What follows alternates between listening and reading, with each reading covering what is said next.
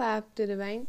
Hoje eu, Laura e o meu grupo Luana, Maria Clara, Joana e Ananda do primeiro A vamos falar um pouco sobre a datação com carbono 14. O que ele faz?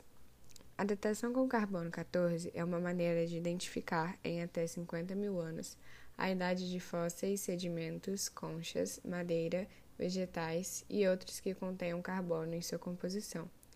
Conseguimos ver isso, pois conforme o tempo passa, o carbono 14 do corpo perde prótons, se tornando assim nitrogênio 14. Dessa forma, consegue-se identificar a data do corpo analisando devido à quantidade de carbono 14 relacionado com a quantidade de carbono 12 nele presente, já que a quantidade de carbono 12 permanece sempre a mesma. Como foi descoberto? No ano de 1947, o químico Willard Libby fez uma descoberta que mudaria a história da arqueologia.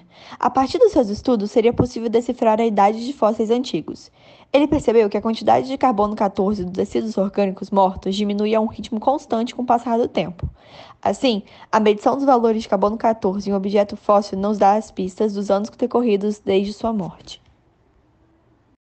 O carbono 14, conhecido também como radiocarbono, é um isótopo radioativo natural vindo do elemento carbono, que recebe esta numeração pois apresenta o número de massa 14, 6 prótons e 8 nêutrons.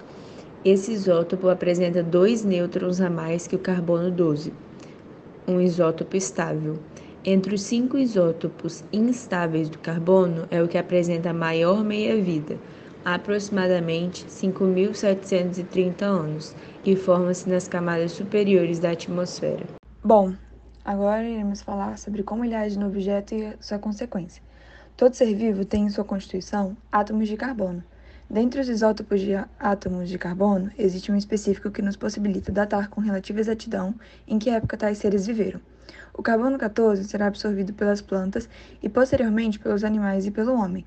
É por isso que nós temos em nosso corpo a mesma proporção que a Terra ou os outros seres vivos.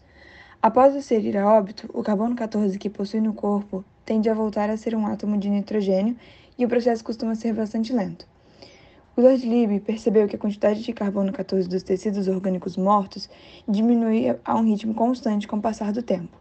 Isso equivale a dizer que o carbono 14 morre junto com o ser vivo e é a partir dessa datação que ele vai diminuindo de quantidade com o passar dos anos. Isso possibilita entendermos em que época esses seres viveram.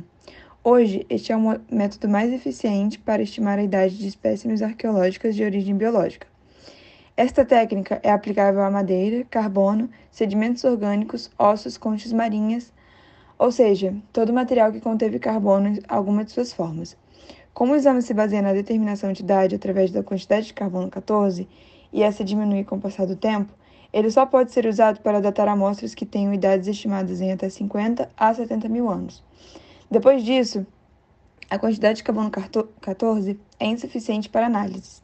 Assim, para datarmos, por exemplo, seres vivos que estiveram na Terra milhões de anos atrás, como dinossauros ou mesmo rochas, outros procedimentos de datação são utilizados, geralmente os de isótopos de radiação, como argônio ou potássio, pois o carbono que poderia existir no caso de um dinossauro, já não existe mais. A medida da radiação é feita por um instrumento chamado contador J.J. Mueller. O aparelho é extremamente sensível, sendo possível medir a radiação da atmosfera, assim isolando o artefato arqueológico do período histórico que queremos descobrir, conseguindo medir apenas a radiação do carbono 14. Então, esse foi o nosso trabalho. Espero que tenham gostado e obrigado pela atenção.